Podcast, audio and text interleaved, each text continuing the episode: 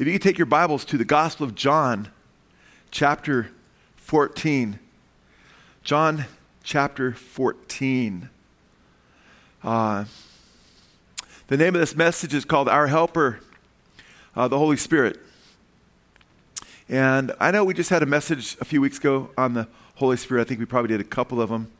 Uh, and it's just been on my heart more lately. I, and I'm not sure exactly why. I've been praying, and we're doing Revelation on on Sunday, but I, I really do cry out to the Lord and pray during the week and so forth about what to share.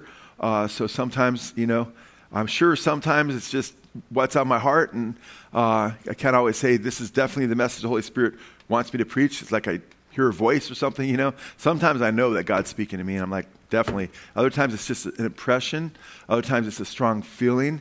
Uh, but there's some mystery involved as we seek to do God's will. Amen. But uh, I've really been crying out for the Lord to, by His Spirit, guide me and direct me as we're finishing up this exposé. And I can't even tell you. I mean, we're we're basically breaking that whole, and pray for it, because we're like, we're like very, very close. Uh, we are going to, we're turning it into like a seven-part series. It was going to be one big deal. Now it's a seven-part series, and the seven-part series is getting close to done, because it would have just come out all as one big heaping, you know, uh, presentation. And we're, we don't know if it's going to be seven exactly, but it's looking like that. Uh, so uh, the first one that I've been working on, I'm like, man, the thing is, you do the first one and you just, you're kind of bummed, because there's a lot of other things that, you know, people won't see if they only see the first part. But the first one's come together in such a way where if somebody doesn't catch the rest of them, they'll be missing out on a lot of what's going on. But at the same time, it'll hit them, bam, strong, because I can't even share with you. I'm, I'm excited about it, but we're hoping to have that out. I hate to give dates, you know. Uh, Jesus says no one knows the day and the hour, and it, sometimes that applies to a lot of things I work on too. Not that he meant that, but just that kind of, I can relate to those words. Uh, but we're looking at, you know, I'm doing one more voiceover tomorrow, and then there'll be little fixer-upper voiceovers. So we're hoping to have it done uh, in a few weeks. So that, that first installment, which will probably be, I don't know, hour and a half, two hours, just that first one, maybe hour and a half, I don't know. But uh, there's something I, man, I can't even share it because I don't want to get out yet. Something I found to, uh, last night and today that just, actually, late, late last night, that just was like, I didn't need that. I just, something that I found that was just like, okay, it's already undeniable, but now it's just got way better. Anyway, uh, but I, I bring that up, and I didn't intend to bring that up, but I threw my hands up in the air and said, Lord, and that's how this whole thing started. When I was like, saw like one of the, I think it was for Infinity Wars, right before Endgame, and Iron and uh, Iron Man and the Avengers are all going to fight Thanos, and Thanos arrives, and it's like this Armageddon type scene, except Thanos is like the Christ representative to bring judgment to the world, and he's, I am. I'm like, no, you're not, but they're acting like you are. And then they're all getting together to fight you like Armageddon, and you're the bad guy. And this just happens to be par for the course. So I said, Lord, this is ridiculous. So I just prayed, Lord, if this same thing is taking place in a lot of popular comic and superhero movies, it's happening in the music world and that we expose, if the same thing is, which it's ridiculous almost to even think that that might not be happening when you see it in a lot of other places, at least to a degree, right? So we're not saying thou shalt never watch a superhero movie or anything like that. That's going to be between you and the Lord. But we need to be aware of what's going on, because a lot of writers and directors have agendas. They do, okay? And they even state that at times, you know? They admit it. Okay, what's their agendas? So I prayed, Lord, if it's something big, though, because when if you haven't watched our video, They Sold Their Souls for Rock and Roll, you have to check that out. It's just eye-popping.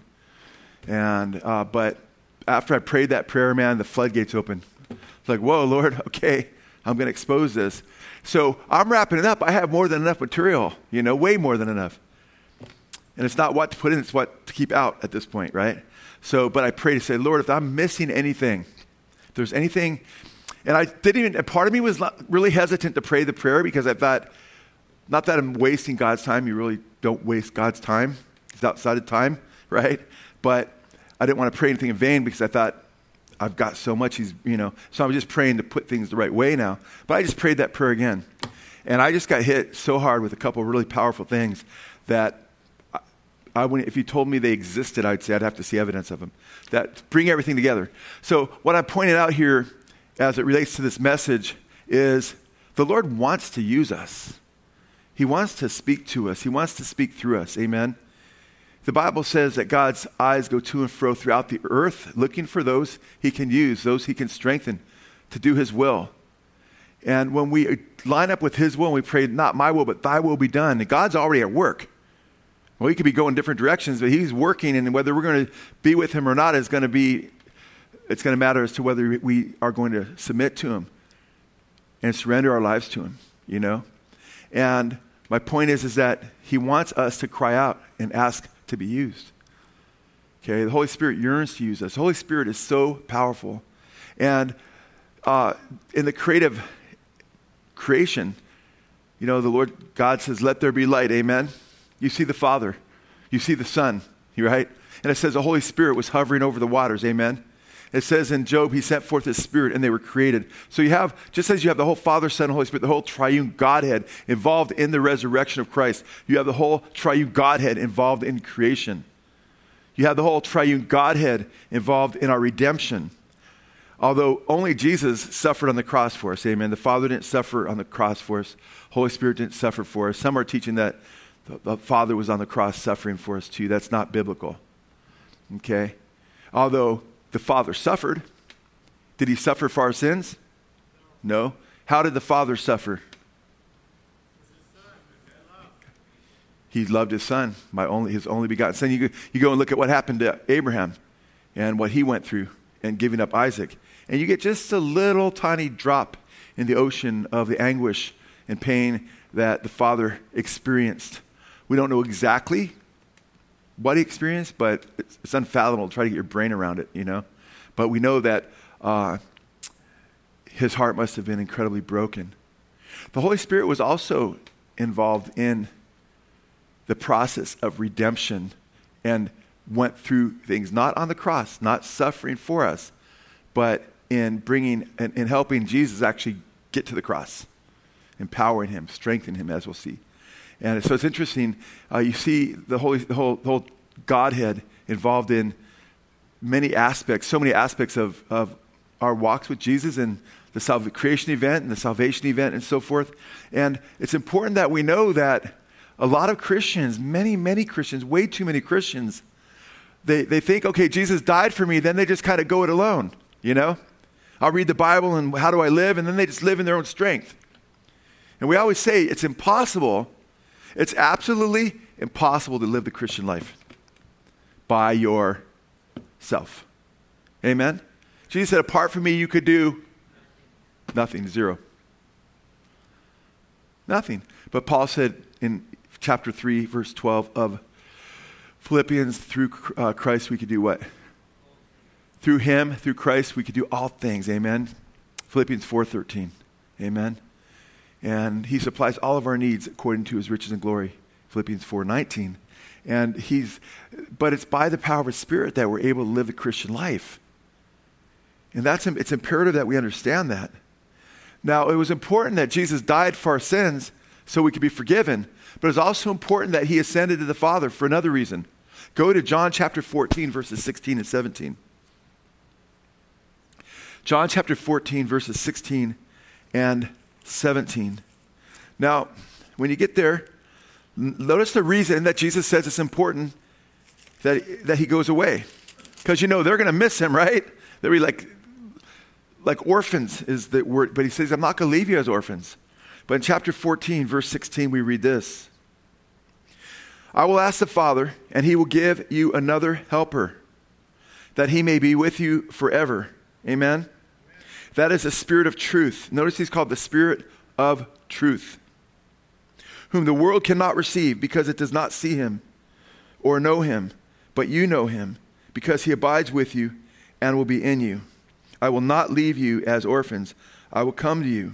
Now it's interesting. He tells us that the Father is going to send the Holy Spirit. Amen. And he says that that the Spirit of truth whom the world cannot receive, but and he does not see him, they don't know him, but you know him because he abides with you, okay? And in First Corinthians three sixteen, it says, do you not know that you are the God's temple and the that God's Spirit dwells in you. If you are a believer in the Lord Jesus Christ, if you are trusting Jesus Christ as your Lord and Savior, the Holy Spirit lives in you. In Romans chapter eight, it says, if the Holy Spirit does not live in you, you do not belong to him. You are none of his. So every true born-again Christian has the Holy Spirit in them. In fact, you cannot be born again without the power and the person of the Holy Spirit. Because Jesus said you must be born of water and of Spirit. Being born of the Holy Spirit is when God, the Holy Spirit, quickens you, comes into you, lives in you. Lives in you. And it's interesting because in one sense, you know, Jesus says the Father and the Son, he says, I'm going to send you, I'm going to go to the Father, and it's good that I go away, because if I don't go away, the Holy Spirit's not going to come to you. That's the plan. I have to go to the Father. Then the Holy Spirit will come up to you, and he'll live in you, and you'll be orphans. But then he says this too in John fourteen through sixteen. There's a lot on the Holy Spirit in John fourteen through sixteen, that the, both the Father and myself, Jesus says, will make our homes in your heart. Okay? He hasn't left us orphan, orphans. Amen? I sing a little song to my uh, grandbabies, you know. I was an orphan, had no place to go. You became my father, made my heart your home, on and on and on. Actually, I said that to the Lord. I sang that to the Lord for a while uh, when my kids were already a little bit older. And then I started singing it to my grandbabies. But I just, he, he, I love that whole concept that he hasn't left us orphans. Amen? I was an orphan, I had no place to go. You became my father, made my heart your home. Okay? And that's the truth. He has made our hearts his home. And we, he lives in us. Remember, keep in mind, did Adam and Eve have the Holy Spirit before they sinned? Yeah. God was, they were separated from God because of their sin, amen? And they walked with God before they rebelled against him. Then he appeared to them, possibly in a storm theophany. That's why they hid, you know, because some of the Hebrew words there are quite interesting. How many of the uh, translators are looking at them, uh, modern translators, saying, this is interesting. Looks like they may be afraid here because they're in rebellion and they're sinful and, and God's showing up, you know. And it wasn't like necessarily he came and said, hey, you guys want to hang out together and just walk? They're like freaked out because they're sinners. And God, we were, they're separated from the Lord. Now, Jesus died on the cross, amen, to forgive us our sins, but also so we could have the Holy Spirit come live in us, amen. Now, again, we talked about this last time we talked about the Holy Spirit. The Holy Spirit was with them, Jesus said, but he shall be what? In you. Amen? So uh, those words make no sense in the prepositions Jesus uses if there's not some kind of quantitative or qualitative difference in the way the Holy Spirit relates to the disciples after the crucifixion. Okay? He's also talking about he hadn't yet been with, to the Father when they cling to him. But after he rises from the dead, what does he do? He breathes on the Holy Spirit. I'm sorry, he breathes on them and says, receive what? Receive the Holy Spirit. They didn't have the Holy Spirit in them in the way they had him after until after Jesus died because their sins weren't paid for. You remember that? Just as what happened when you died before, I'm sorry, what happened when you died, yes, before Jesus died on the cross, if you were to live before he died on the cross? Where would you go as a believer? Go into Abraham's bosom, right? Sheol. Right? That's where the righteous dead went below the earth and the wicked dead. Did they go to the same exact spot? No. There was a big chasm between the two. There was Abraham's bosom, which Jesus referred to as paradise. And then there was where the rich man was in the torment and the flame. And when Jesus died on the cross, it says he also descended in the lower parts of the earth, right? Where he led captivity captive in his train.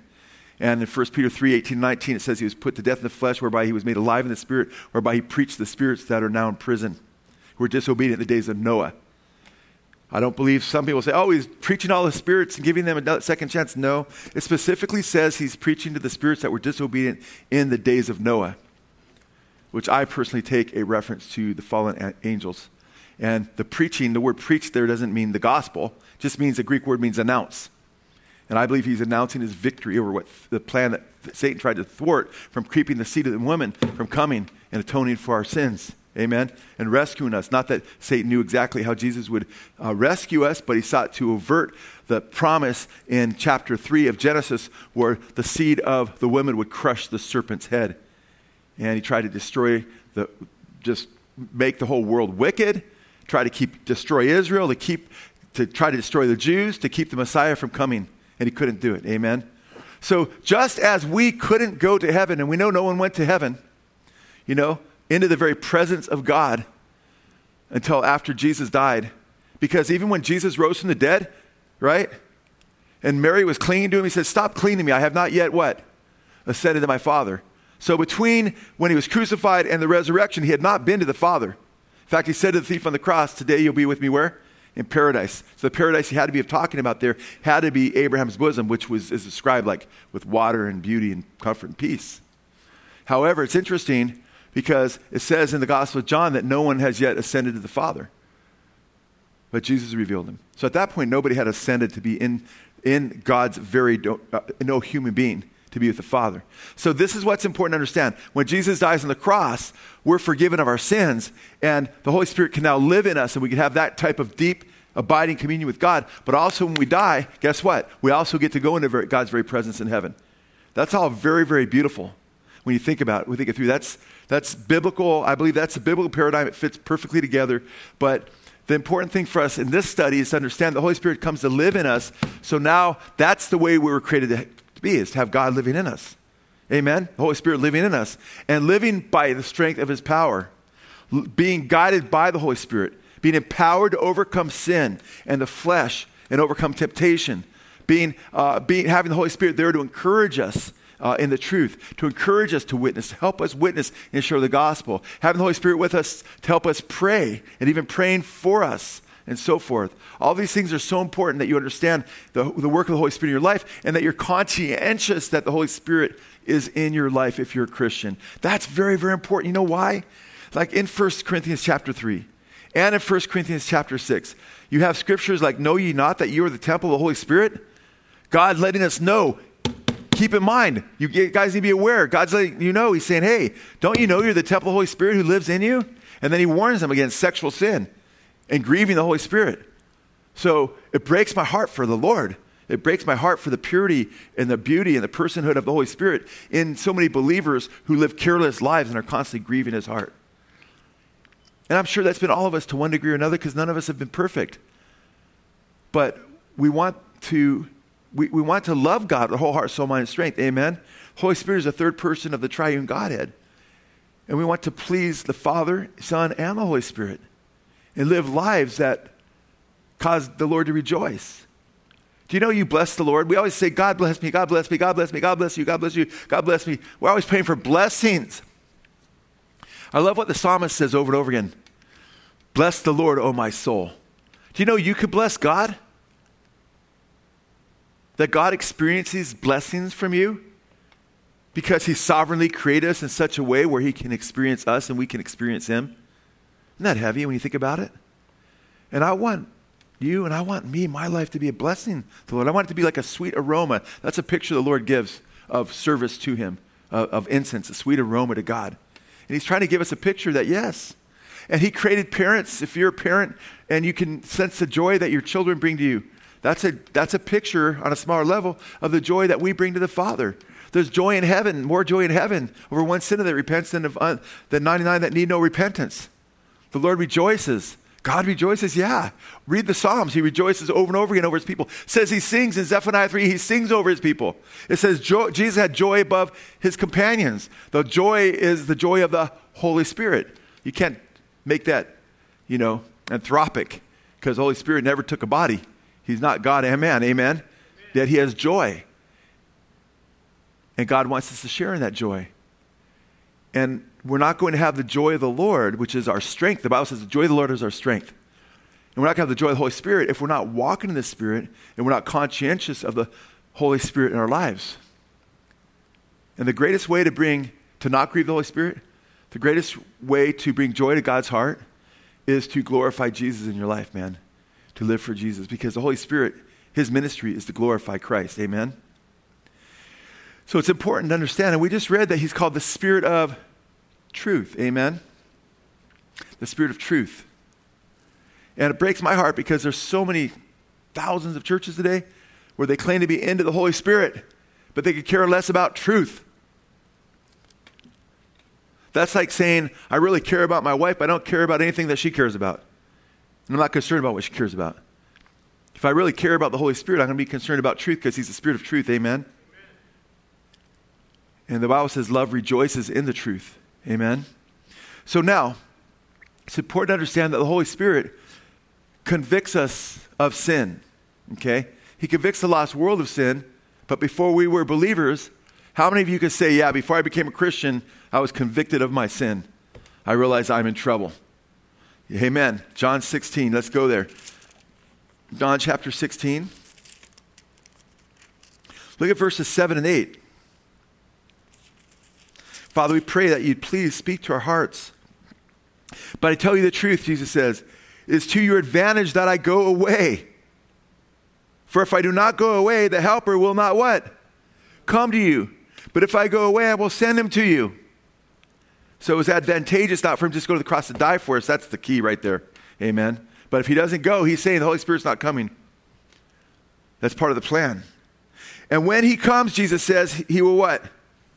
He'll convict the world concerning sin and righteousness and judgment. Concerning sin, because they do not believe in me. So the Holy Spirit wants to use us to, he, you know, the Holy Spirit convicts the world of sin. He uses believers to do so, by the way, as well.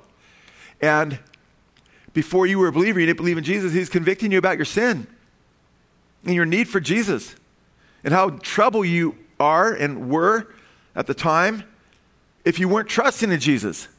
In fact, in John chapter three, he says this is condemnation. This is the condemnation that they have not believed in the only begotten Son of God. And the word convicts there is really interesting because that's the same Greek word that Paul uses in Ephesians chapter five, verse eleven, when he says, have no fellowship with the unfruitful works of darkness, but rather convict them. Now, if you hear me quote that verse, usually I use the word reprove, which is King James, or expose, N A S B. But it's the same Greek word that's used here that's translated convict. And now in Ephesians five eleven, it's who's he talking to? Christians, you, me. Have no fellowship with the unfruitful works of darkness. In other words, if you know something's darkness, man, it's a celebration of evil. It promotes evil, you know, and, and it's and it's about promoting darkness and wickedness, you know. Halloween's coming up, right? Do we want to promote demons and witches and darkness? I don't. The Bible says abstain or stay away from every appearance of evil. That's what God's word says. I'm just telling you what it says. So uh, I used to love that holiday before I was a Christian because before I was a Christian, I loved darkness. In John chapter three, Jesus said, they, they don't come to me, they don't come to light because they love darkness more than light and their deeds are evil and they don't want to come to light lest their deeds be exposed. So guess what? The Holy Spirit's going to come, Jesus says, and he's going to convict the world of sin. Now, do you think the Holy? Do you think Jesus had the Holy Spirit? The Bible says he had the Holy Spirit in fullness, without measure. Do you think Jesus was convicting for the even the religious people to be around? Yeah, especially the religious people who weren't walking their talk. Amen. In fact, they crucified Jesus. Because he spoke words that were only in line with the Holy Spirit. He's the Son of God. He is the way, the truth, and the life. So as the Son of God, he speaks truth. The Holy Spirit also speaks through him. And, and he was crucified for it. Now he knows, he said, I'm the light of the world. People don't like the light when they're in darkness. You ever wake up and it's all dark and all of a sudden a bright light comes on? You're like, how many of you, when you get up and it's dark, you kind of just... don't turn all the lights on right at once. That's me. You know, you just kind of get used to it and you turn that light on or whatever. Uh, guess what? Jesus is a light of the world, but guess what he says to the Christians, the believers, his disciples? You are the light of the world. Amen? Because he's like the sun and we're like the moon and we reflect his light to the world. And we reprove, have no fellowship with the unfruitful works of darkness, but rather expose them. You are commanded, I'm commanded, to convict the world of darkness. Wow. Not in this uh, judgmental, mean-spirited, I'm higher, holier than thou. No, as a sinner saved by grace, man. That man, I was once in the darkness like that, man. But let me tell you what's, let me tell you what's going on. Check this out. You know, look at what God's word says. Here's what Jesus said. Here's what the prophets taught. Here's what's happening in the world. Here's where it's going. Here's what the world's saying. Here's what God says. Okay? And you're exposing the works of darkness by walking in the truth of God's word, the light of his word. You can't just shout at the darkness. Shouting at the darkness doesn't convict the world of sin. What do you need to do with the darkness? When it's dark, you need to turn on the light. Amen? What's the light? Thy word is a lamp to my feet and a light unto my what? path. So you bring up God's word. Amen. And you bring up God's word. We have a lot of videos. I think I've done about a dozen videos, exposés, films on uh, documentaries. And there, a lot of them pretty much, I think all of them when I think about it are basically that. Exposing the works of darkness. And what we're doing is turning lights on. I'm not just saying, hey, look how dark it is over here. I'm saying, look at what God's word says. I'm bringing light, right? And it's shining, shining like a, a, a, a, you know, you ever see those floodlights, or those huge lights when the car dealership wants you to kind of come by them? I don't see them as much, but when I was young, you guys remember those lights? You just see them through the sky. If you live in the valley, you probably still see them. It's like, I remember being young saying, oh, those are pretty cool. Then I found, got a little bit older. Oh, that's a car dealership, you know? Oh, wow. Well, guess what? That's what we kind of have with the Bible. And we just kind of, Satan's over there deceiving somebody. We just go, shh. And all of a sudden, Satan's like all naked, you know? And you're just saying, hey, look, that's the devil, man, in your life. And Satan hates the light. And that's why Jesus said, if they hated me, they're going to hate you. Right? John chapter sixteen. If they hate the master, he said, how much more are they going to hate the servants? So true Christians are going to be hated by the world. I don't like it when Christians are careless and they say, well, the world hates Christians because the world's Christians are just all a bunch of hypocrites. Well, that's foolish. Okay? A lot of professing Christians are hypocrites, to be sure. Okay? But not all Christians are Christians. Just like not all cops are bad, right? Just like not all of every, any race is bad. Just not like all teachers are bad, right? Or all librarians are bad, or all whatever, you know? Most lawyers, no, I'm just kidding. There's a lot of good lawyers out there. I've got some lawyer friends. If you're listening right now, I'm playing with you. If you're walking with Jesus, that is, right now. Just keep walking with Jesus. But uh, so we, we've got a job, and it's hard to do that job.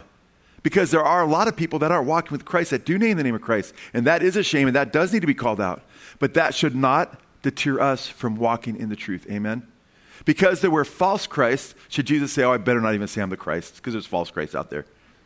No, he is who he is. If you're a Christian, you ought to be who you are. Amen? And we're followers of the true Lord Jesus Christ. Now, the Holy Spirit helps us in evangelism. You see, he came, Jesus atoned for our sins, but the Holy Spirit's come now. He says, I'm going to send you another helper. Amen? He sends us the other helper to empower us and to use us to be soul winners. The Bible says, he who is wise wins souls. The Bible says, those who lead many to righteousness will shine like the stars forever and be like the brightness of the expanse forever. And that's any of you who are out sowing the seed of God's word.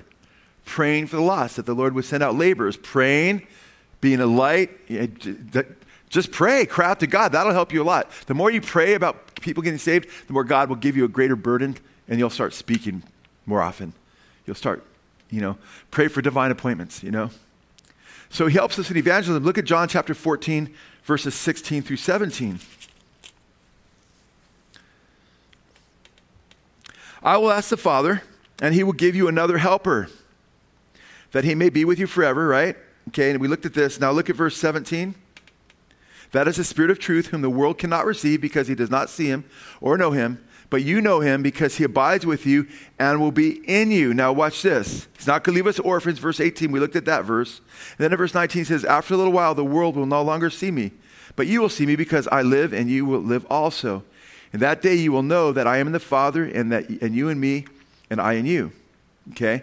And he talks about he who has his, uh, keeps his commandments, loves him, and so forth. And the Father and the Son are, you know, that they're going to make their homes in us, you know, verse twenty-three and following. Now, jump to chapter sixteen, verse five. But now I am going to him who sent me. Chapter sixteen, verse five. And none of you ask me, where are you going? But because I have said these things, you know, sorrow has filled your heart. Look at verse seven now. But I tell you the truth, it is to your advantage that I go away, which we looked at that, right? Now, why is it? To, is, what's the what's the answer? Why is it to his advantage that he, our advantage he goes away? So the Holy Spirit will come, right? But the Holy Spirit's going to do three things he mentions there. Number one, he's going to what? Convict the world of sin. Then what? Of righteousness and what? Judgment. Concerning sin, because they have not believed in me. Now look at verse ten. And concerning righteousness, because I what? I go to the Father, and you no longer see me.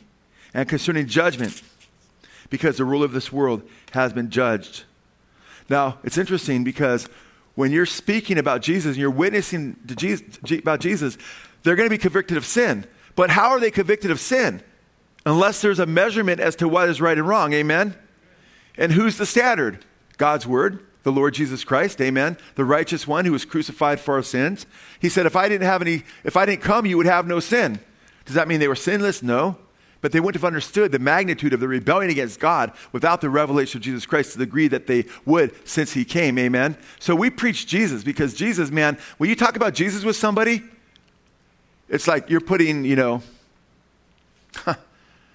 you're basically, as we talked about, shining the light, amen? But if you're wearing like darker clothes like I am right now and I get kind of dirty and stuff, you're not going to see the dirt so well, right? But if I was wearing all white right now, right? And I had a spaghetti dinner before I came. I think I got named Joe for a reason, you know, Sloppy Joe maybe. I don't know, man, because I got to be really careful when I eat. I just eat, and, you know, if it's like got sauce, I'm in trouble, you know. It's like, what in the world? I was careful, I thought, you know. So, uh, but it's going to show up, amen. Well, Jesus is perfectly, you know, he is the light of the world. And when you're with Jesus, your sin shows up. And when you talk about Jesus, people's sin shows up because he's the standard of righteousness and judgment. You know, Paul said in Acts chapter seventeen, when he preached the gospel there on Mars Hill, he said that God created the heavens and the earth. You shouldn't be worshiping the idols. You should be worshiping him. And he's going to judge the world by Christ Jesus. And he furnished evidence of his resurrection. We preach Jesus. We preach the whole gospel. We preach the fact that he is Lord, that he's going to judge sin, that he died for sin, he rose again, but he's going to come and judge it as well. And we get power to witness. Go back now, a book to Luke chapter twenty-four, just before the Gospel of John. And there, pick it up, the last couple verses there, for chapter forty-four of the Gospel of Luke, verse forty-six. And he said to them, this is after his resurrection, thus it is written, that Christ would suffer and rise again from the dead the third day. It's after he rose from the dead. He's saying, hey, this is what, you know, is prophesied. Verse thirty-seven, and that repentance for forgiveness of sins would be proclaimed in his name to what? All the nations beginning from Jerusalem. Remember, these disciples were just hiding. Their master, their Lord was getting crucified. They're shaking in their boots or their sandals, so to speak, and they're afraid that they might get crucified, that they might be killed. Yet he's telling them that you're going to be my witnesses. And it's like, whoa, really? You know? And then he says, you are witnesses of these things. You guys are witnesses of these things. Now you're going to get up and do the work. Look at verse forty-nine. It's very important. And behold, I am sending what? Forth the promise of my what? My Father upon you. And you are to stay in the city until you are clothed with what? Power from on high. The promise of the Father that Jesus is referring to in Luke chapter twenty-four is what? Or better, whom? The Holy Spirit, amen? Who's going to, he's going to baptize them, right? And fire, right? He's going to baptize them with the Holy Spirit. The Holy Spirit's with them, but he's going to be in you. And he's going to use you to be witnesses around the world. And by the way, sometimes people are like, yeah, he told that to the apostles. I can show you in the Gospel of John and comparing intertextual scriptures that he's not just talking to the to eleven apostles every time he's with the disciples. Sometimes there's more than eleven there, and he's he's, he's commissioning them to go and be witnesses, to go and do his work. I send you as the Father sent me, he says. The church is sent. And how do we know that? And it's not just the apostles, because in Matthew chapter twenty-eight, verses nineteen and twenty, and verse eighteen, I shouldn't leave that out since we're talking about the Holy Spirit. He says in verse eighteen, all power in heaven and earth is given unto me, okay? And then in verse nineteen, twenty, he says what? Go therefore into all the world, baptizing them in the name of the Father, Son, and the Holy Spirit, teaching them to what? Observe everything that I've commanded you. And lo, I'm with you always, even to the end of the age. He keeps encouraging them. There's like bookends right there.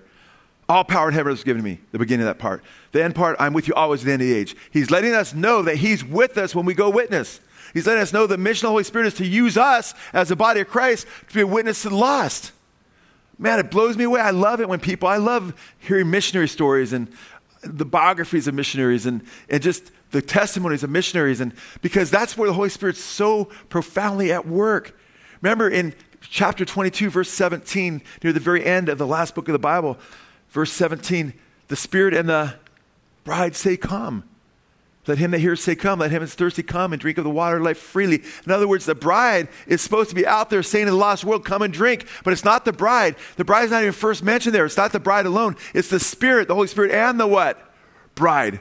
That should encourage you that the Holy Spirit wants to use you as his mouthpiece to reach the lost. And when you're saying, man, I'm going to go witness and I'm going to go share the gospel, that's God's heart. It's not like, well, I wonder if God wants to be with me. No, God's been waiting for us to be witnesses. And it's not just going on a big mission trip. You are on a mission right now. Jesus says, you are my witnesses. Amen. And he doesn't just say when you go to the othermost parts of the earth. He says in Jerusalem, right where they're at, and they're tarrying, waiting for the Holy Spirit to come upon them in power.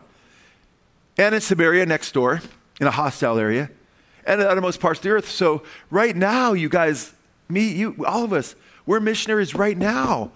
The question is, is how are we doing a good job? Because you're on the mission field as a missionary. The Bible says, if anyone be in Christ, he's a new creation, right? Old things have passed away, and all things have become new. Anyone in Christ, right? And even Christ, that's you. A couple verses later, it says, and he's given us the ministry of reconciliation. That means as Christians, we all have the ministry of reconciliation. We're all supposed to be a light in some way, in one way or another, to try to win people to Christ. In fact, skip John now and go to the book of Acts chapter one and look at what it says right there. Acts chapter one, verse eight. Now, this is at Pentecost, you know, they're waiting, you know, they're going to wait and then they're going to receive the power of the Holy Spirit and they'll be filled with the Holy Spirit in chapter two. But right before that, we read in verse eight, but you will receive what? You will receive power when the Holy Spirit has come upon you, and you shall be my what? Witnesses both in Jerusalem and in Judea and in Samaria and even to the utter or remotest part of the earth. There it is. So the Holy Spirit wants to use us, and he gives us power to witness. In Second Timothy one seven, it says, God has not given us a spirit of fear, but of power and of love and a sound mind.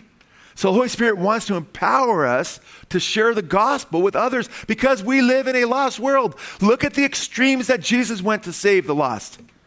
He left heaven. He became a man in the incarnation. God became a man. I've said over and over again, that's, that's a bigger step down than you or me becoming a cockroach. And I mean that big time. Because if I became a cockroach to save the cockroaches, I am a creature. I'm just becoming another creature lower on the rung. God didn't, God's not a creature. He's the uncreated creator of all things. And he became a creature. Amen. And he became a human being. And I don't know if there's, I never heard of a, anybody ever see a serial killer movie on about a cockroach that goes around killing a bunch of cockroaches just for the fun of it? I think humans are kind of the worst group of creatures in some ways, right? I mean, I'm sure somebody can show me a serial killer animal, you know, that's just maniacal, that kills a bunch of other animals. I'm sure they exist out there. I'm just asking for a cockroach though, okay? My point is this, just God becoming a man is a big deal. So he could become a man and die for us. And if he goes to that extent, how much more do you think the Holy Spirit wants to continue to bring that message? It says how much more, if he died for us, how much more will he not what? Give us the life, right? And he wants us to be a witness. So it grieves him when we hold the truth in our hearts, guys, and we don't share it with others. Now, if you're like, man, I really want to share it with others. I just, I struggle doing it. And you're crying out to God and praying. That's way better than not caring and sitting on your hands and not praying about it. Just, ah, oh, cavalier. Ah, oh, people are going to hell. No big deal. You know, one Satanist, I think it was Aleister Crowley said, he basically tried to shame Christians. He goes, because if I was a Christian, you know, I would crawl across glass to witness to the lost souls, you know. Like, I don't believe him, okay? Because he's just, God help that. Don't, don't help him now, Lord, because I'd be praying for the dead. God help anybody that believes like that, though, right? So, but guess what?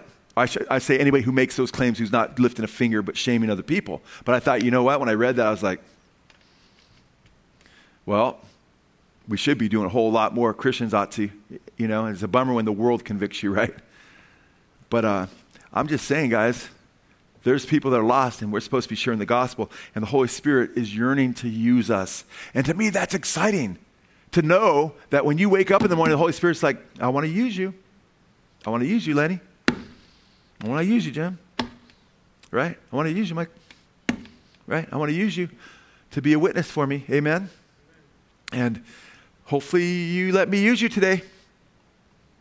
And are you going to cry out to the Father and pray to be used? Because you have not, because you ask not. And there's a lot of things you could do for me to your glory.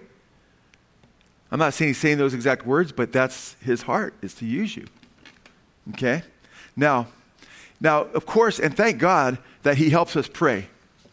Now, today you have all kinds of church programs which aren't about witnessing loss and not. It's, the Bible says there will be a, people in the last days, terrible times will come, right? Men, we leverage ourselves, all that. It says they'll be without, they'll have a form of godliness, but deny the power thereof. The Greek word is dunamis. And that's the same word used for Jesus when he promises the dunamis, the power of the Holy Spirit. The, whole, the Bible prophesies that the church in the last days would be without power because there would be people that had a form of godliness, but are not relying on the power of the Holy Spirit. So it's all about programs. What kind of programs can we have to make people happy and get the church filled? What you have, what you have is a bunch of churches with a bunch of program people that just go through the rituals of just doing whatever the churches want them to do. And God wants you to know that he wants to have a dynamic relationship with you where you have his heart and you're hurting for the lost and you want to be used by him. You're saying, God, use me.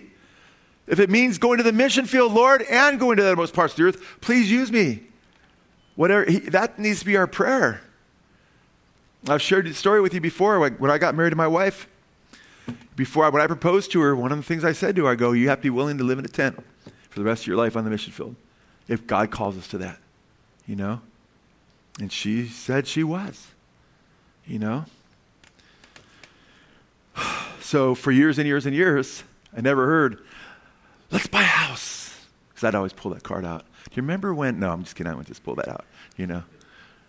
The Lord worked it out. We've gotten home, but hopefully I'm getting older now. So if the Lord tarries, have something maybe to leave my kids and grandkids. But, um, but you know what? The Holy Spirit also, he helps us pray. Amen? Because he's our helper. That Greek word helper is paraclete. Say paraclete. Paraclete. It's a beautiful word. It's translated counselor, helper, you know. Has, you know, uh, you know, different, it's kind of, it's used for like legal counsel, that, that actual Greek word. It's pretty, pretty interesting.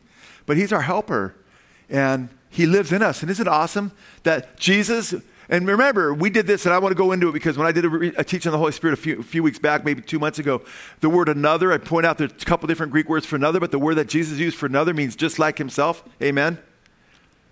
Because when you see Father, Son, and Holy Spirit, they are three persons, but they share the same essence, right?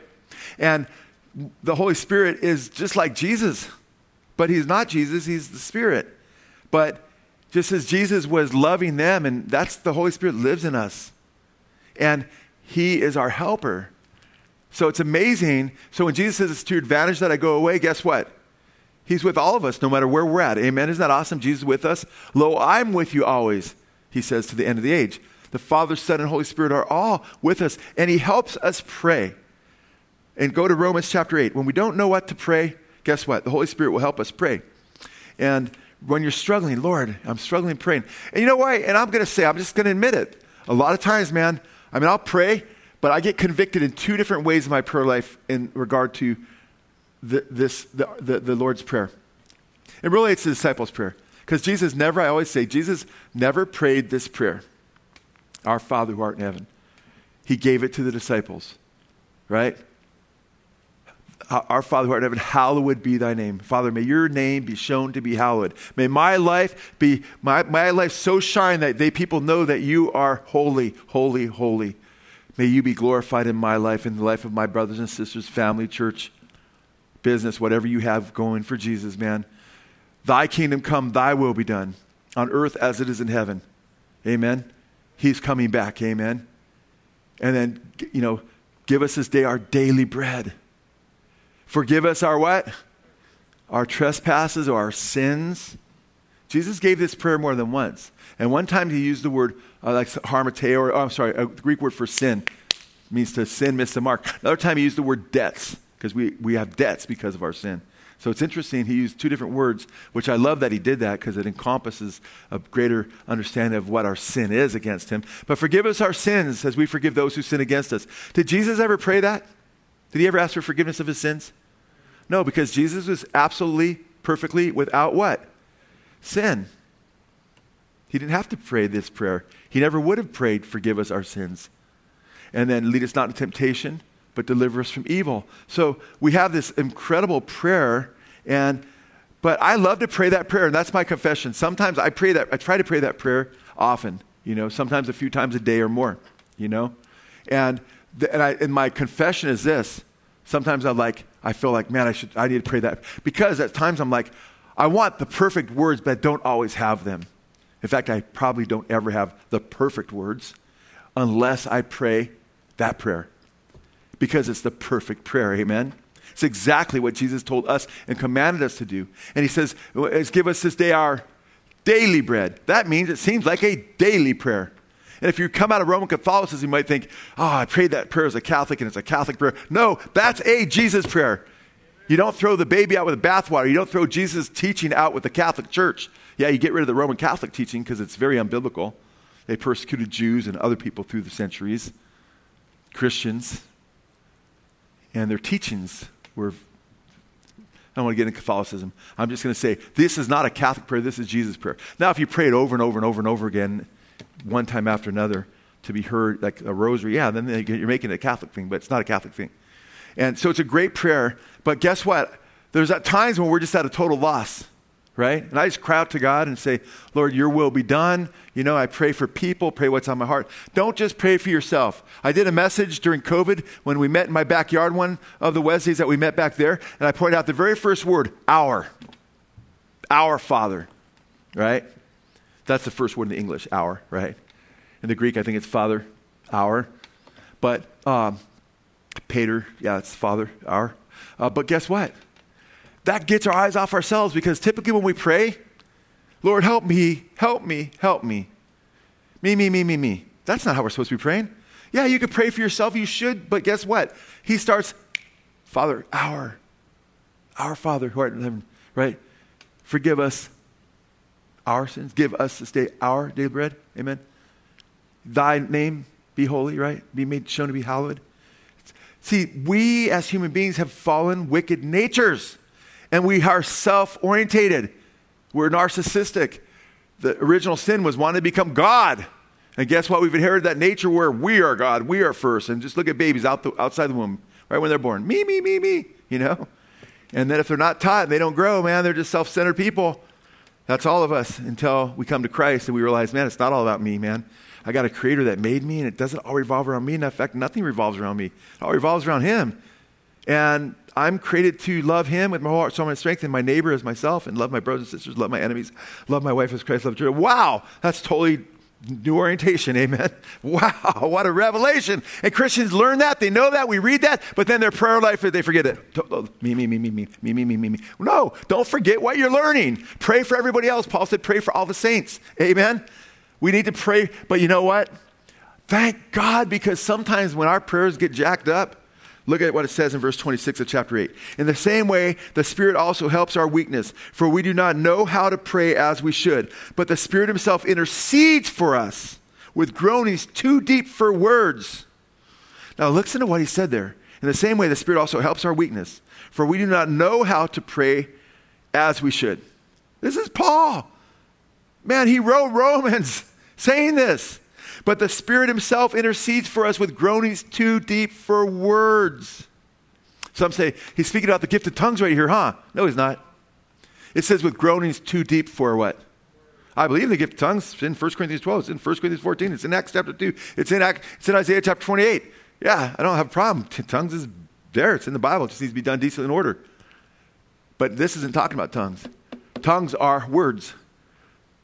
This is the Holy Spirit interceding with with groanings that are too deep for words. And he who searches the hearts knows what the mind of the Spirit is, because he intercedes for the saints according to the will of God. Now, it can be really frustrating when, you know, I've got little grandbabies. Now I got a little one, and she's just learning to talk just a little bit, you know. And, you know, Chad's uh, youngest daughter. And But, you know, sometimes they get frustrated. They're trying to communicate something, and they're like looking at you like, you idiot, don't you know what I want? And I'm like, mm, no, you know. And they can't really communicate it. We really can't understand it. Well, praise God. When we can't really communicate what we need, and we don't even always know what we need. Often we don't. The Holy Spirit's interceding for us. Isn't that good news? and he searches. He, he knows, he, he understands, and so forth. And the next thing is the Holy Spirit helps us understand God's word, okay? I love chapter fourteen, verse twenty-six of John. It reminds us, quote, "But the helper, the Holy Spirit, whom the Father will send in my name, he will teach you all things and bring to your remembrance all that I said to you," okay? And again, that's that word parakletos again, or parakletos. And it's translated helper in the English Standard Version. It's translated uh, counselor in the King James Version, advocate in the N I V, okay? And it's just amazing because the Holy Spirit helps us and advocates uh, for us and reminds us of Jesus' teachings. Now, the context there, I believe, is Jesus has promised the, Holy, the disciples that what he's taught them, the Holy Spirit's going to bring to their minds. And they're going to actually write scripture. But there's application because guess what? This shows that the Holy Spirit wants us to know the truth, amen?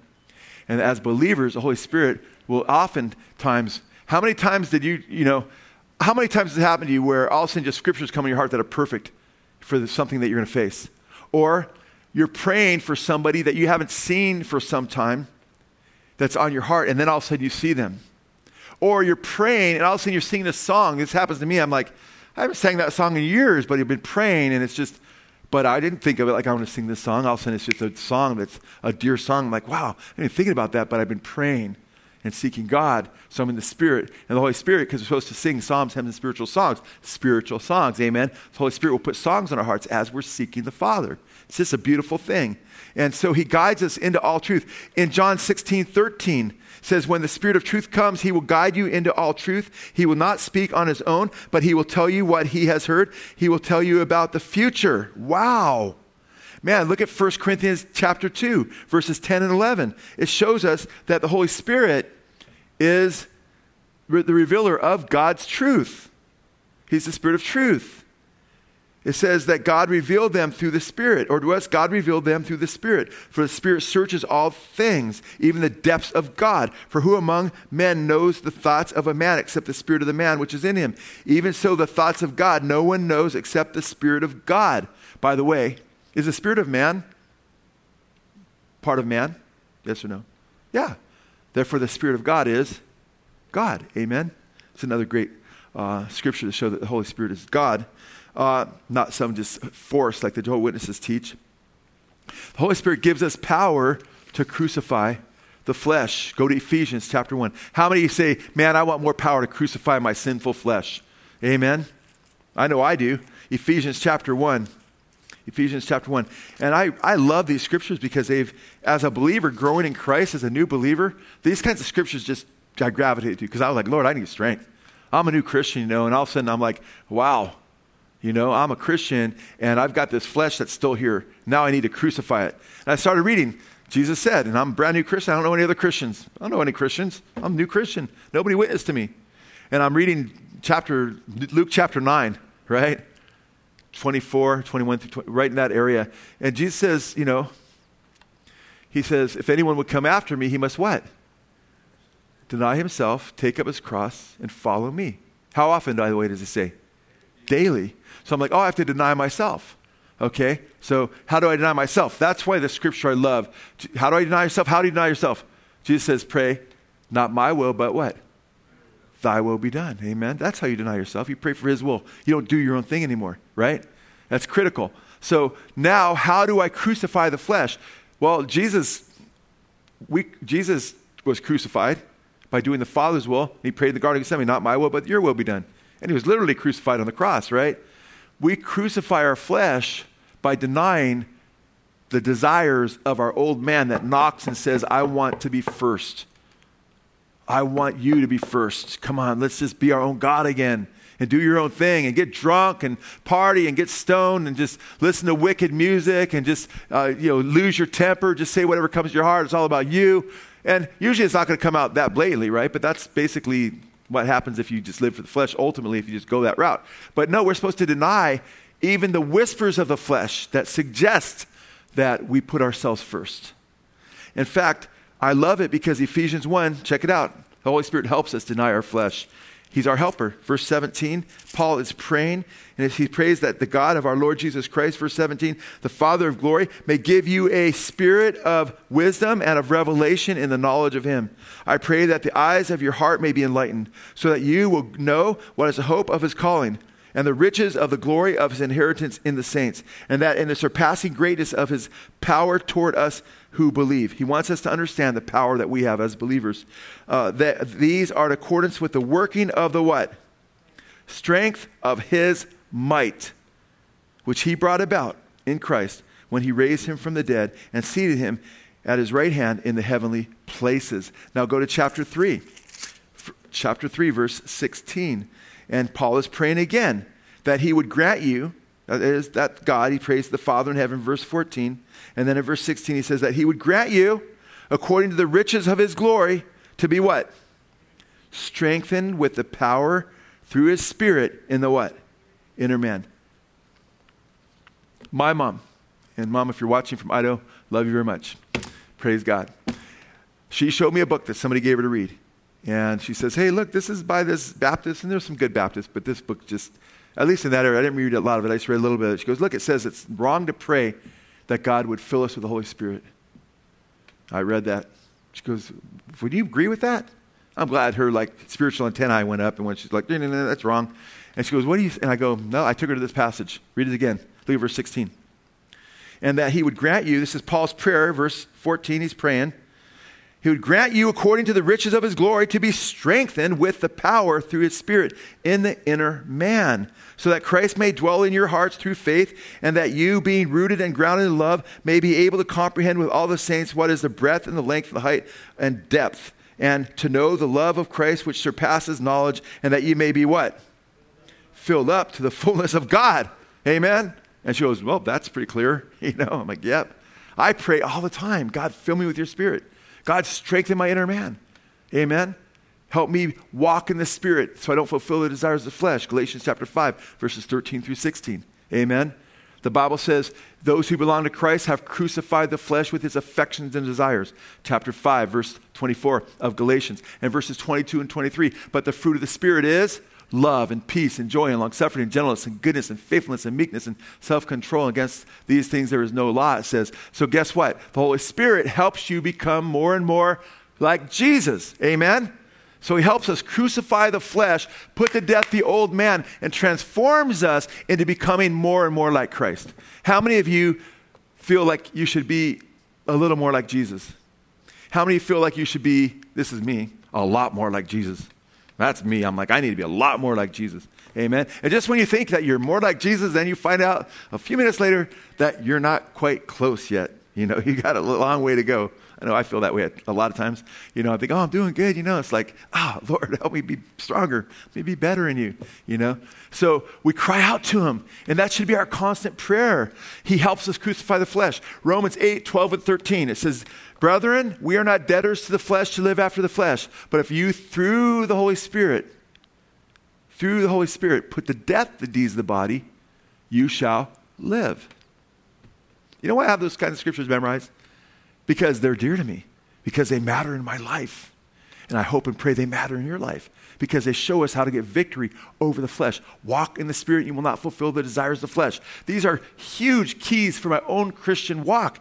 I'm not sharing with you a secret. I'm sharing with you what the word of God says. In fact, look at what Paul says after he prays that they be filled with the fullness of God, that they be strengthened in the inner man by the Holy, by the power of the Holy Spirit. Look at verse twenty, what he says. It's so good. Now to him who is able to do what? Far more abundantly beyond all that we ask or think, according to the what? The power that works within us. Now that verse is quoted so much in the Word Faith movement and stuff, or parts reference, like bigger mansions, bigger jets. Look at this verse. That's not what it's talking about. It's talking about a bigger life for Jesus, man. It's talking about a wider heart for him, man.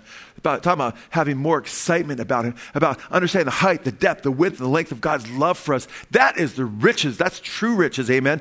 Realizing who the, that the creator of the universe, right? And that we're heirs of him, loves us immensely beyond what we get our brains around. So he prays that we'd have a better revelation of that. And he prays that we'd be strengthened in such a way, because God's able, if you're praying, and you're surrendering to, to do exceedingly abundantly above that which you dream, ask, or think. In other words, guess what? God's like, come on, I want to give you strength to live a godly life. You can live a holy life. Just surrender. Just pray and just make it a constant prayer. God, fill me. God, use me, you know? And I pray all the time, God, fill me, as I mentioned. You know why? Because Paul said, follow my example as I follow Christ. So I see Paul praying that. And he prays that for everybody else. So I pray for you guys that way. God, fill them with your Holy Spirit. God, help them understand the height, the depth, the width, or the length of your love for them in Christ Jesus. And that's why I believe, when I pray that prayer, I believe that's why God's put a lot of typologies in my heart. A lot of typologies showing the beauty of Jesus throughout the scripture. Because I believe, honestly, that that's an answer to that prayer. Because he's opened up my eyes, and all of our eyes, to the degree that you pray, to understand and love and appreciate Jesus more. Amen? And the more you appreciate and love Jesus, the more you want to serve him. The more you want to be on fire for him. Amen? The more the things of this world become mundane and aren't very important after all. I'm talking about the things that are trans, that are temporal and so forth. Now, uh, I'm looking at the clock. Oh, I love what's coming up still. Man, I only had, I had such a short message, only seven pages, you guys. And I'm only halfway through it. That's because I did a lot of preaching with the teaching. But uh, I know there's a women's retreat coming up, so I want to make sure you guys get home if you got wives and so forth. Uh, but any questions? Because we'll have a part two of this message next Wednesday. Do you want to hear more about how we can have help from the Holy Spirit? We'll have a part two on this. Any questions on this, on the Holy Spirit in our lives as believers before we pray? Come on. Yeah. Greg. Yeah.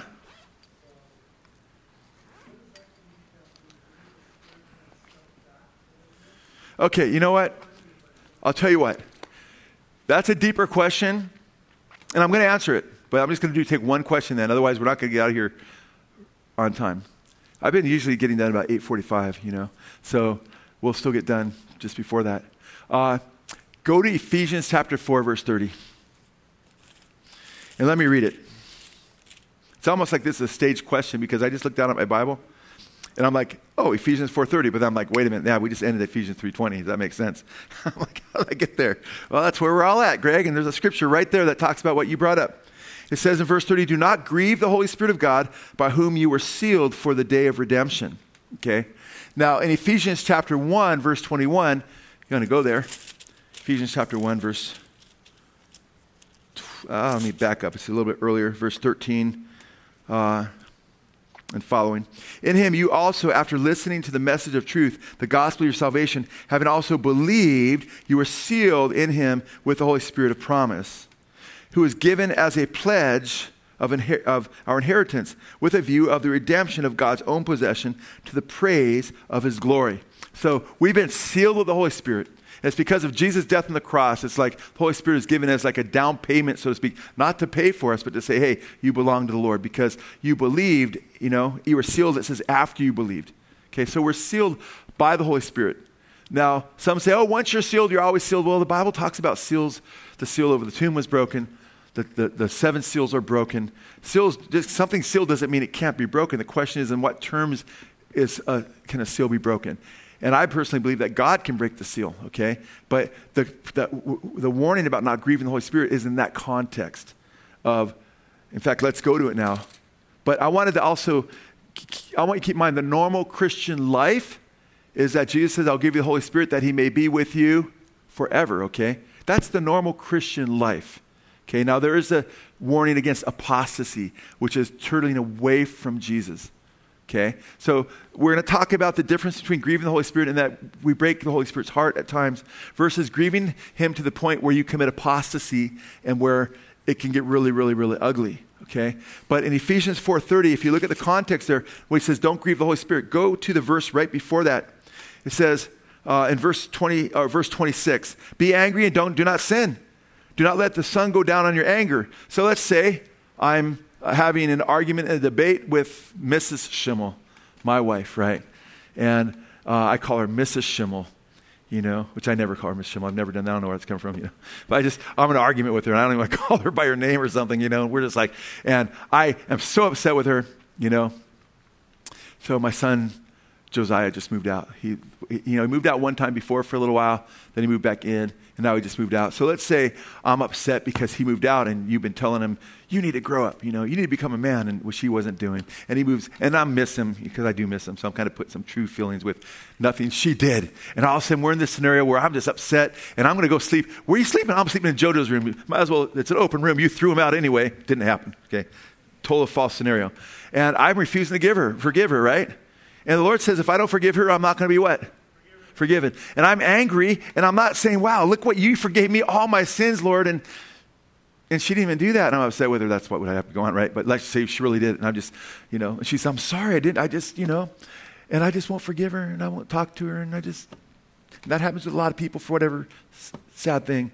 And then guess what? I go on, but then I say, Lord, you know, I can't even pray the Lord's Prayer. Forgive us our sins as we, uh, um, uh, um, It says, husbands, dwell with your wives, understanding way as a weaker vessel, so your prayers are not hindered. Now my prayers are hindered, and they're not being answered. Why? I'm grieving the Holy Spirit, because the Holy Spirit knows. Remember those, remember those other servants that were upset because they saw the master forgive that guy his one hundred thousand talents? Or I'm sorry, ten thousand talents? And he won't forgive this guy a little bit by way of comparison? And they're upset, saying, this is unjust. You forgave him, and now he won't forgive. And he, the master, which was a picture of Jesus, says, go tell him, go bind him hand and foot, put him with the tormentors to get tormented. He won't get out till he pays his last penny. I, I rescind. He takes away the forgiveness, okay? Well, guess what? The Holy Spirit is a witness against us that we've been forgiven a great deal. And now we refuse to forgive. And he says, be angry, don't sin, don't give a foothold to the devil. In First Corinthians, Second Corinthians two eleven, a guy who's been living a wicked life repents, comes back to the church at Corinth, and some don't want him back, even though he's repentant. And Paul says to forgive him, for we're not ignorant of Satan's devices. So now let's say I'm not forgiving my wife, and I'm angry at her, and I don't want to forgive her. And now Satan's at work, man. I'm letting the sun go down on my anger. And now that anger is brooding. And there's different Greek words like thumos and others that have to do with anger. It's one's that's slow and one's a quick-tempered. And now I'm like in the slow burn now and a bad temper. And, and then I'm saying things I would never say, and I become a different person. You know, I'm grieving the Holy Spirit. And look what he says here in verse twenty-six we were at, right? Be angry, do not sin, do not let the sun go down in your anger, do not let give the devil an opportunity. He who steals must steal no longer. It can also be with theft, but rather he must labor, performing with his own hands what is good, so that he will have something to share with one who has need. You've got a lot of people in the streets claim to be Christians. They don't want to lift a finger to work, okay? And they become street people. They grieve the Holy Spirit if they've been Christians because they just want to be free loaf. And all of a sudden, guess what? They open themselves up to, to Satan. Sometimes they get demonized, man. You know, you see them talking to themselves. There's more than them there sometimes, right? Verse twenty-nine, let no unwholesome word proceed from your mouth, but only such as a word as is good for edification according to the need of the moment, so you shall not you shall give grace to those who hear. Do not what? Verse thirty. Do not grieve the Holy Spirit of God, by whom you were sealed for the day of redemption. Meaning God sealed you for the day of redemption. Now don't mess that up, is he saying. He goes on to say, look what he says. Look at the context. Let all bitterness and wrath and anger and clamor and slander, that would also be foul language potentially, right? That's not the Holy Spirit. You're angry with somebody, you use bad words or whatever, destructive language, uh, mean put downs, but put it, but let it be put away from you along with all malice. Verse thirty-two, be kind to one another, tenderhearted, forgiving each other, just as God in Christ also has forgiven you. No chapter break in the original Greek. Chapter five, just ignore it. Keep reading. Look what he says. Therefore, be imitators of God as beloved children. Meaning, don't grieve the Holy Spirit. Don't give the devil, devil a foothold. Be imitators of God. Verse two, walk in love, just as Christ also loved you and gave himself up for us, an offering and a sacrifice to God as a fragrant aroma. Look at verse three now. But immorality and impurity or greed must not even be named among you, as is proper among saints. Now watch what he says. And there must be no filthiness and silly talk or coarse jesting, which are not fitting, but rather giving of thanks. For this you know, now verse five is huge. For this you know with certainty that no immoral or impure person or covetous man who is an idolater has an inheritance in what? The kingdom of Christ and God. This is in the context of not grieving the Holy Spirit, working with your hands, not stealing, right? A covetous man. a thief, you know, won't inherit God's kingdom. And he's warning believers. He's not warning non-believers here. He's warning believers that you could grieve the Holy Spirit and fail to enter the kingdom, because look at what he goes on to say. Verse six, let no one deceive you with empty words. How would someone deceive you with empty words?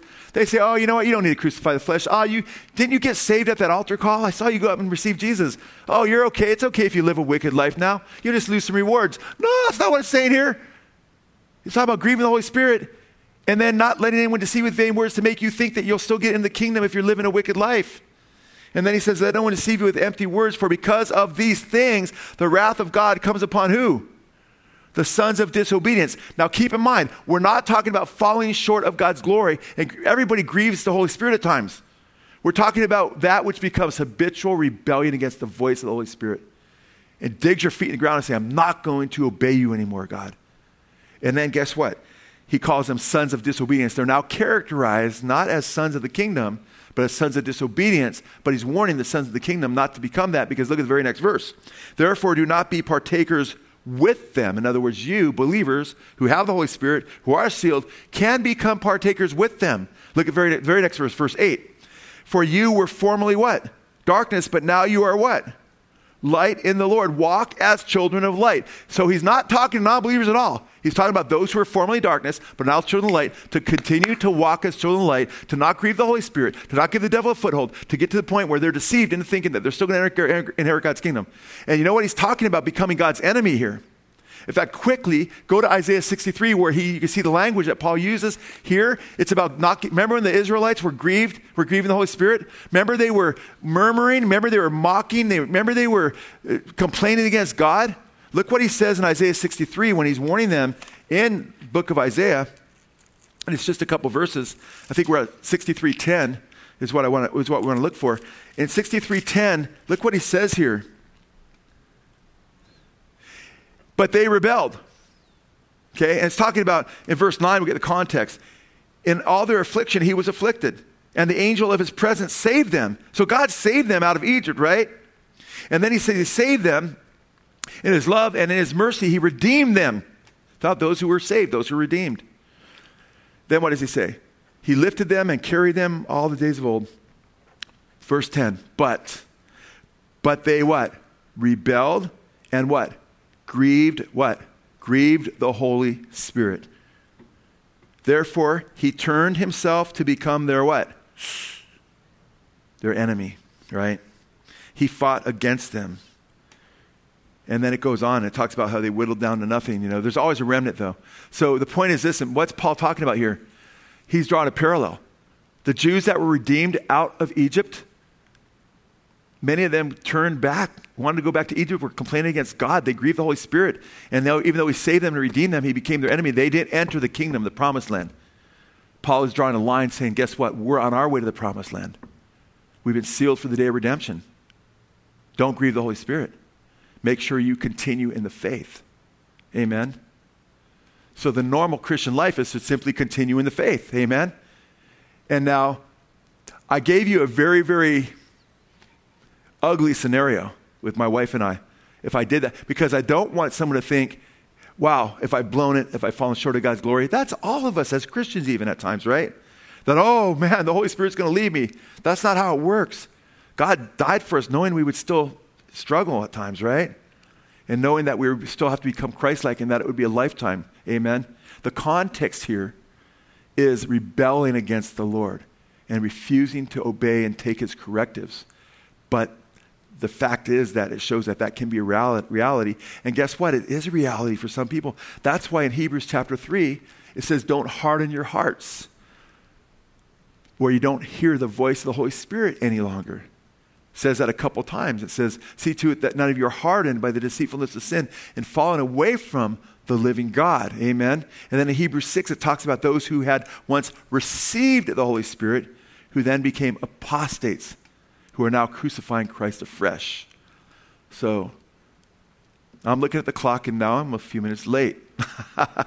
But no, it's a great question, Greg, you know, and uh, so, uh, but you know what, if I just gave you a two minute answer, I just didn't feel it would be sufficient. Does that make sense though? Okay, praise God. He is good. Amen. So let's, let's cry out to the Father. Father God, we love you so much. We praise you, Father, for your Holy Spirit.